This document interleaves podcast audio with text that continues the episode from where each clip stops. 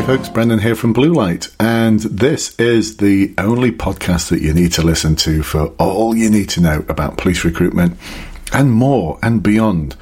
Because increasingly now I'm supporting people who are actually in the police uh, with their development. Because let's not forget that once you're in, you've got this amazing, fulfilling, and successful career ahead of you. But the force, the constabulary, is not going to do it for you there's something there about taking control of your own career and making it happen. So, increasingly now, these podcasts are going to be not just for new recruits, people who want to join the police, but for people who are already serving. Now, today in this podcast, I'd like to talk to you about the future challenges for the police. Now, whether you are a potential recruit or you're already in service, this is for you. And it's just my opinion, but I want to share it with you because uh, I think there's a lot of sense to it, but if you don't agree, please do let me know. Uh, you know me, I'd love a good discussion about it, a good debate, because these are complex, wicked problems that I'm going to talk about where the resolution to them is not simple. There's no absolute solutions. They are complex, very, very difficult situations that I believe the police are going to have to deal with.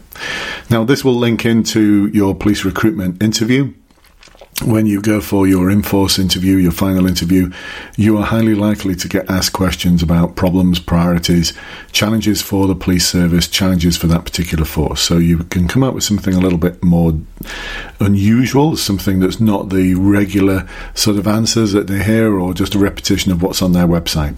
If you're a serving police officer, then if you're looking to develop yourself, then uh, I think you need to be one step ahead of the sort of changes that are coming and start thinking thinking about how you as a professional can start adapting to the future needs of communities and the demands of communities ahead of time.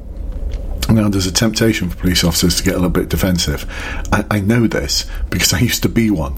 And I've worked with police officers for, let's see, 36 years now. I've either been one or worked with police officers for 36 years because post retirement, I've done a lot of work with police forces and councils with the European Union on um, developing and advancing better techniques for community engagement and problem solving. I've spoken at conferences. You know, I'm still embedded in the service.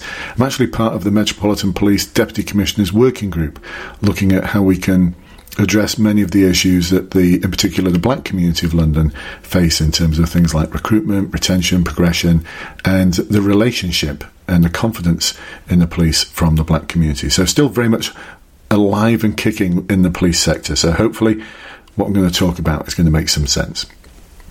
So the first um, big challenge that I want to put to you is uh, I'm going to call it post-pandemic con- connectedness.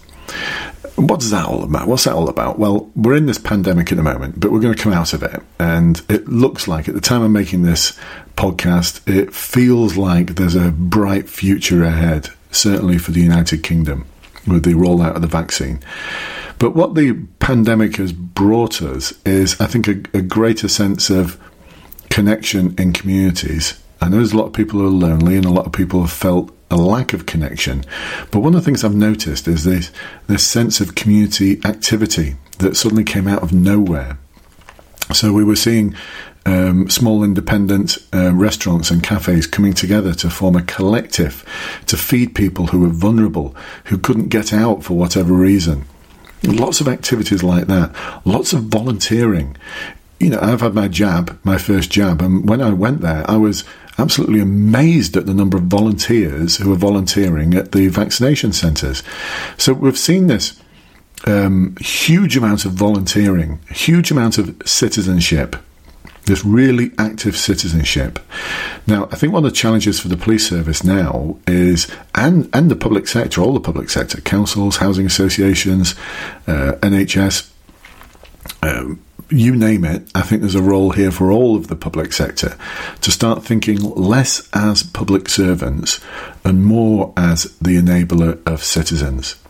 So, what does that mean? Well, I'm going to argue, and uh, there's a lot of theory behind this, social capital theory and such like, but I'm going to argue, put an argument forward that uh, communities that are well connected with people who are active as citizens are less likely to have crime and antisocial behaviour. They're less likely to have people suffering from mental health problems. They're less likely to have people suffering from alcohol addiction, drug addiction. They're less likely to have people who are who are unhappy and lonely. They're more likely to have people who are connected, active, and doing things as citizens to help that community to become the best version of itself it can be. And some of you might be thinking, well, what's that got to do with the police? It's got everything to do with the police. Everything to do with the police. I'm going to quote one of the principles from Sir Robert Peel, who set down the Peelian principles in 1829. Now, you might have heard part of this before, because it goes like this The historic tradition that the police are the public and the public are the police. You're going to think, oh, yeah, yeah, I've heard that before. Yeah, but what does it actually mean? Well, not many people I speak to actually know the bit that comes next in that principle. So the police should always remember the historic tradition, it was historic in 1829, that the police are the public and the public are the police. The police just being members of the public who are paid full time to carry out a role which is incumbent on all citizens in the interests of community welfare and existence. Now let's break this down because I think this is quite impactful. What he's saying is that the police are the public and the public are the police. We hear that loads, but then he adds meaning to it. The police are just members of the public who are paid full time.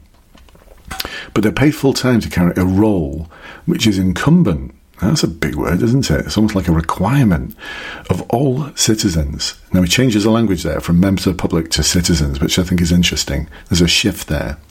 Because I think members of the public are passive recipients of services, whereas citizens are people who are active in their community, doing something to enable their community, community and themselves and their families to be the best versions of themselves they can be. So we talked about uh, the police, uh, police of the public, the public of the police, police just being members of the public who are paid full time to carry out a role which is incumbent on all citizens and then here comes a special bit. In the interests of community welfare and existence. Just let that settle in for a moment. Because he could have said, in the interest of reducing crime. He could have said, in the interest of getting the bad guys. He could have said, in the interest of community safety. But he didn't. This man was visionary. I think he recognised that communities that have a great sense of welfare in existence are ones that are safer, ones where people are happier, where people who are connected and active in the community, supporting each other, enabling each other, are less likely to suffer from mental health problems, drug and alcohol addiction. They're more likely to achieve whatever achievement means for them. They're more likely to have happy and fulfilling lives. They're more likely to love where they live. And should this not be an aspiration for all of us? no matter where we are, no matter where we work. Now, I was talking to a PCSO the other day who was saying that when she started, when she first started in the police, and she said where she was going to be based, everyone was already t- talking it down at the training centre. Everyone was talking it down. Oh, you're going to be based there? Oh, wow. Well, you can have your work pulled out there. Do you know, it's unbelievable. The people there are unbelievable. This is a, a highly uh, I'm going to use the phrase deprived because you'll know what that means, but I don't like that phrase because working in those areas, I've never met anyone who describes themselves as deprived. I see lots of people of promise who are capable, who are excited about their future, of enabling their community to be the best version of itself it can be, of becoming citizens. So, one of the things I think we've got as a challenge for the police is changing the narrative about communities that uh, Dave Thompson, you know, Sir, Sir, Dave Thompson, Chief Constable of West Midlands Police, I think he refers to them as uh, communities at a tipping point. Communities at a tipping point.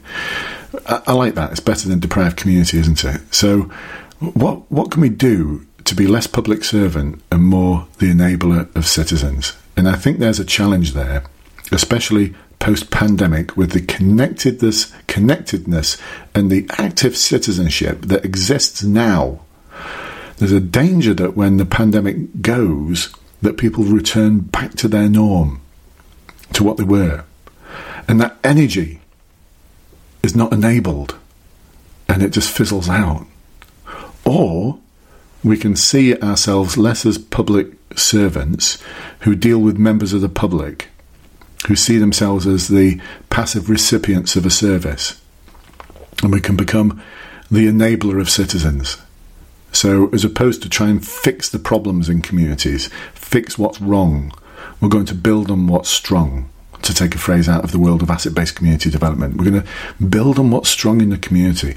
We're going to identify those people who are capable, connected, they care enough to act, and they're committed. I call it the four C's people who are capable and connected, and these are our volunteers now. They care enough to act. Well, they do because they're out there doing amazing things now.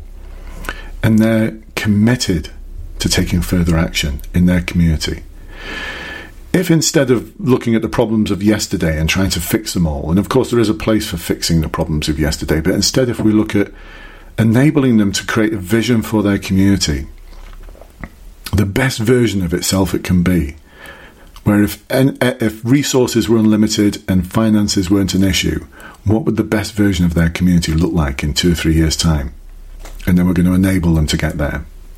Now, I can do other uh, podcasts and videos on YouTube about this. If you want more information, please do let me know. It's the sort of work I was doing when I was a neighbourhood inspector years ago. Um, I, I, had the same thoughts. Uh, Robert Peel got it right, we've got it wrong. We're not public servants because that just builds up this client dependent relationship in communities. And it's been endemic within communities for decades now. So, how can we break out of that silo that we find ourselves in to become more the, the enabler of citizens, to enable people in communities to get that sense of community welfare in existence and enable them to develop the best version of their community that they can. So, there's one challenge for us, folks. The next challenge, I think, is going to be a greater demand for accountability and scrutiny with the police. We're already seeing that with some protests and vigils, and I'm seeing that in the work I'm doing with the Deputy Commissioner's Working Group uh, for the Metropolitan Police, especially around stop and search. Now, no, I'm going to use that as an example. Actually, stop and search. No one, no one, none of the critics of the Metropolitan Police and stop and search are saying that stop and search should not happen. Everyone can see the value in it.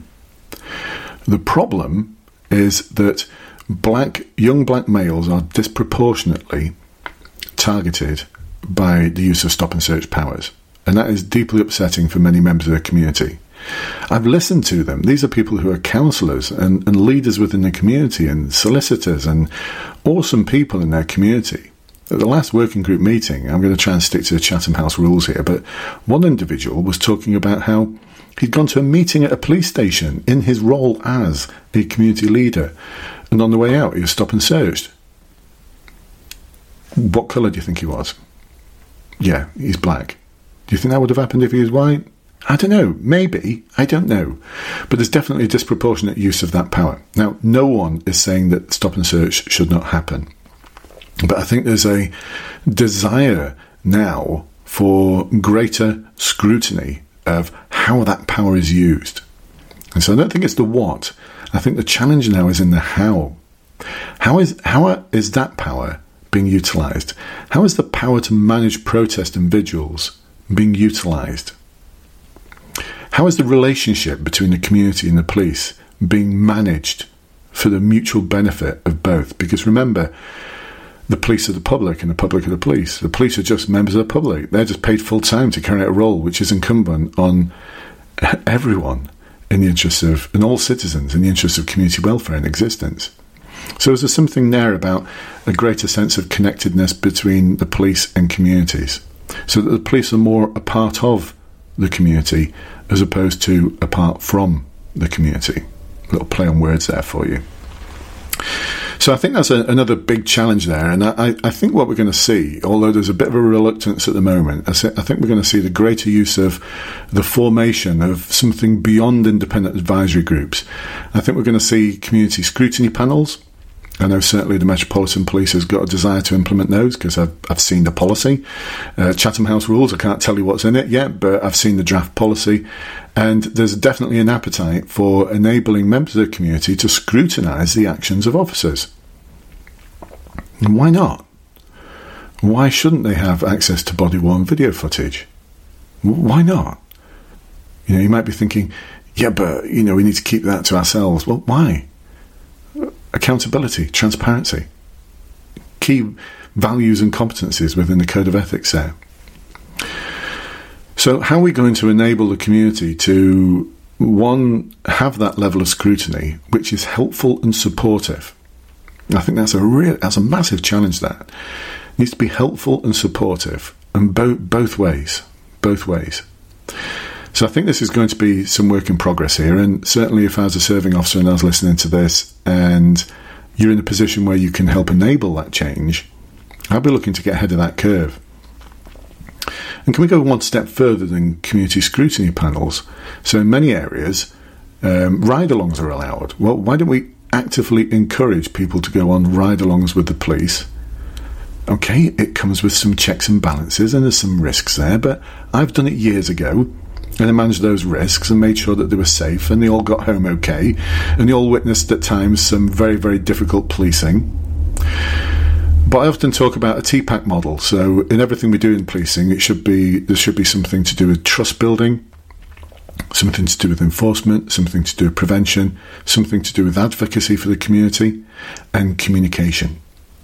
Now, I'm seeing a withdrawal from some forces of things like Twitter accounts and Facebook and stuff like that, so it's becoming more corporate. A big mistake, I think. Big mistake.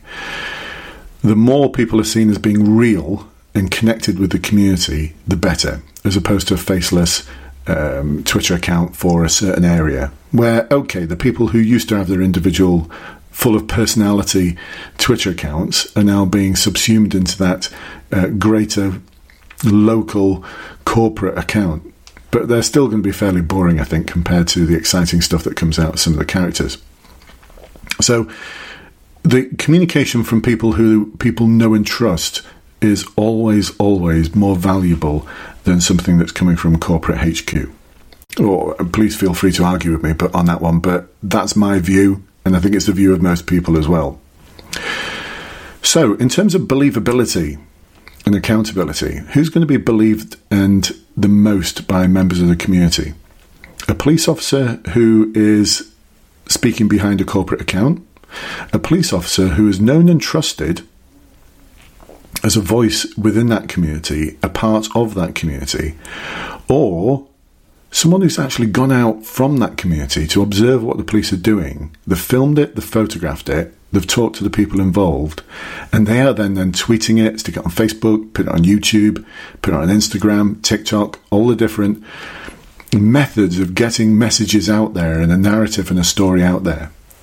Okay, I know you're going to say there's some risk here because what if things go pear shaped and it doesn't go well? Well, that's life in a blue suit. That's what happens in the police. Sometimes things don't go to plan. And this is where I think there's a, a greater need for police officers to start being less defensive. I'm not saying all are, but I'm saying some are. You look at Twitter sometimes, you look at the press, you look at responses to things from senior officers, and sometimes I feel this sense of defensiveness yeah, but we're doing our best, or we're damned if. I've seen it about vigils and stop and search. We're damned if we do, and we're damned if we don't. How's that helpful? You know, it's like saying, well, I give up. You know, I give up. We're damned if we do, and we're damned if we don't. I'm not saying I've got solutions here. I've just got some thoughts and ideas because I think this is really, really difficult and challenging. So, having people go out and witness and film and take photographs of things that the police are doing in public places deliberately, I think might have some value. Because at least you're being accountable, at least you're being transparent, and sometimes things won't go right. But one of the things I noticed in my career was that whenever we dealt with an operation, a search warrant, or a sporting event, or anything big like that, there were always little hot debriefs built into it. And certainly at the end of an incident, there was always a hot debrief at the end of it, and sometimes a, a bigger, deeper critical incident debrief. So we're used to that for things like, like I said, operations and search warrants and firearms operations and such like. But are we used to it when we see one of our colleagues do a stop and search and it wasn't the best? You know, it could have been better. Do we give feedback without the person necessarily complaining? Do we? Do we have a hot debrief after that? I'm not. I'm not sure, and I'm not convinced we do because we need to be accepting, I think, that in our interactions with members of the community, it's not always going to be great. Sometimes it's going to be awesome, and sometimes it's not. That's just the way things are. So when it's awesome, do we give each other that properly structured feedback? And when it's not that good, do we challenge it? And I'm not talking about code of ethics challenge here, because what wouldn't want is officers holding their hands up straight away and going, I'm not saying a word without the Fed rep being present. And is this a complaint?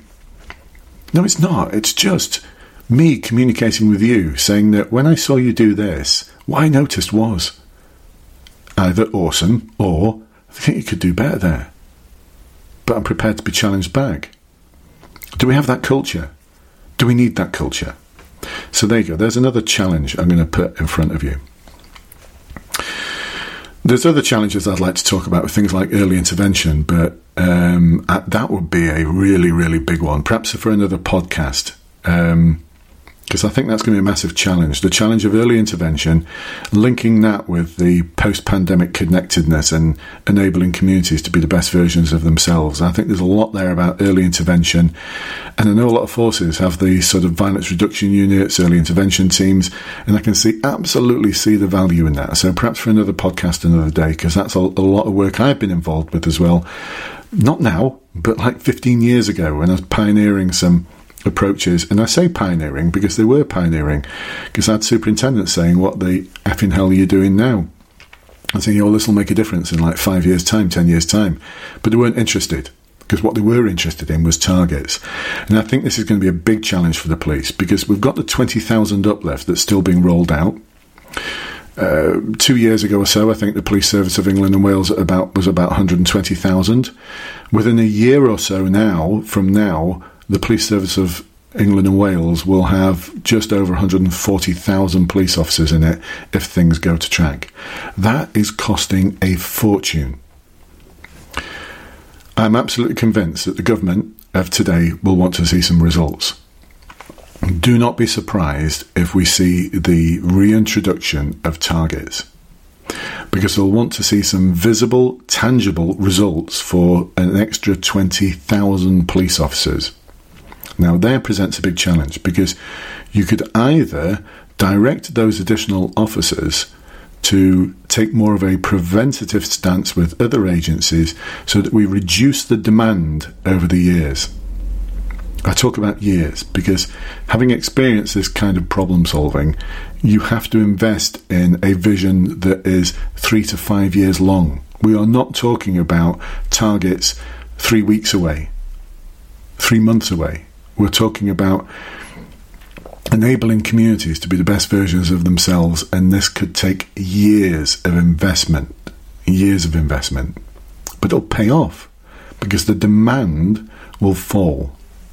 It will, I promise you. There's research out there that shows it. I can tap into that research if I want to. If anyone wants to challenge me on this, I can tap into that research and send it to you. But it makes sense, doesn't it? If we invest in prevention, then we're going to have less demand. Duh. But I think there's going to be a big challenge now because the government are going to want to see targets being hit, and I fear that those targets will be very much around short termism. And having lived in a very target based, lived, worked in a very target based force previously in Greater Manchester, and uh, you know, don't anyone tell me for one moment that targets weren't being a big issue in Greater Manchester Police in the 90s and early noughties. Uh, they were massive. Peter Fahy, the chief constable of Greater Manchester, talked about the perverse uh, results that targets produce. Uh, Chatham House Rules had a big conversation with him about it, but that's all I can say really. Um, but they create these perverse behaviours. Watch out for this, folks, if you're serving or you're about to go into the police, because those per- perverse behaviours, I've seen them. I can make a burglary problem go away overnight. Yeah, I can. I can make a violent crime problem disappear. I can make criminal damage just become a thing of the past. You want detections? You want detected crimes? I can double the number of detected crimes. Every game that can be played around targets, I'm an expert. Perhaps unethical at times. I don't know. I had to sit on the fence a little bit in Greater Manchester and think, is what I'm doing right? But it's demanded of me, it's required of me by the command meet these targets. And the example that's set by some senior officers, where I'd hear them talking about can we change the category of this violent crime against a police officer to something else so it doesn't appear in our basket of violent crimes? A 15 minute discussion about that. from superintendents and chief inspectors. And that's not isolated. This happened all the time. As opposed to, is he okay? Let's reach out to him. Let's help support him. Now, that probably happened as well, but it's a conversation about targets. So, if you are a senior officer, what example are you setting? If you're, you're younger in service, you will be that senior officer in just a couple of years' time. There's every reason, there's no reason why you joining now could not be an inspector in three to four years' time. Because that 20,000 uplift is going to result in, in about two years' time, about 50%, just under 50% of all police officers are going to have less than five years' service.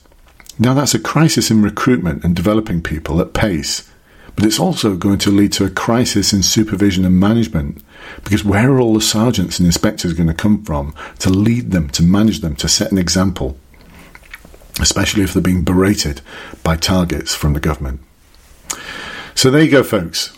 My thoughts on some of the challenges for the future. I'm sure I could expand on it, but that's 26 minutes in. That's quite a long podcast for me. But it's something I'm quite passionate about still. Because I think at the end of this, as we get towards the end of this pandemic, and when I say end, I don't mean weeks away, I mean months away, maybe a year or two away, or maybe we'll never be out of this pandemic fully. I see huge opportunities ahead of us as a police service, as a country, as a community. I see massive, massive opportunities.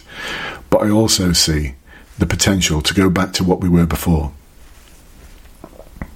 Things aren't going to be like they were before. Things are going to be different.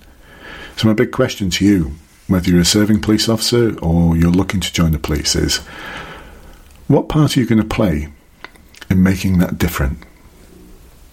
I know, a bit deep, but have a think about it. Hopefully, you've enjoyed this podcast. It's a little bit different to the ones I normally do, but it's just it just struck me this week that yeah, there's some big challenges. Not just for those of you who want to join the police, but for those of you who are serving now. So, my last message to you is if you are serving, then sincerely, I love you for what you do. I think you're doing an amazing, amazing job at the moment. And I know members of the community love you as well. I was talking to some dog walkers the other day. Once they found out as a retired police officer, they were talking about how amazing they believe and feel our police are. I'm not sure if that message is actually reaching you. So there you go. On behalf of the dog walkers on Little Hob Moor, they love you. And I think there's lots of people all around the country that love you for what you're doing. And I think that love's sincere as well. So if you're hoping to join the police, you're going in at a very, very exciting time where you can be that difference that's going to enable more love from the community. So stay safe, folks, especially if you're serving. Look after each other. Ask each other if you're okay and ask it again. And ask people ask each other how you're feeling. Check in with yourself. Check in with each other. Difficult times challenging times but we're all behind you. And i'll speak to you soon. Bye bye for now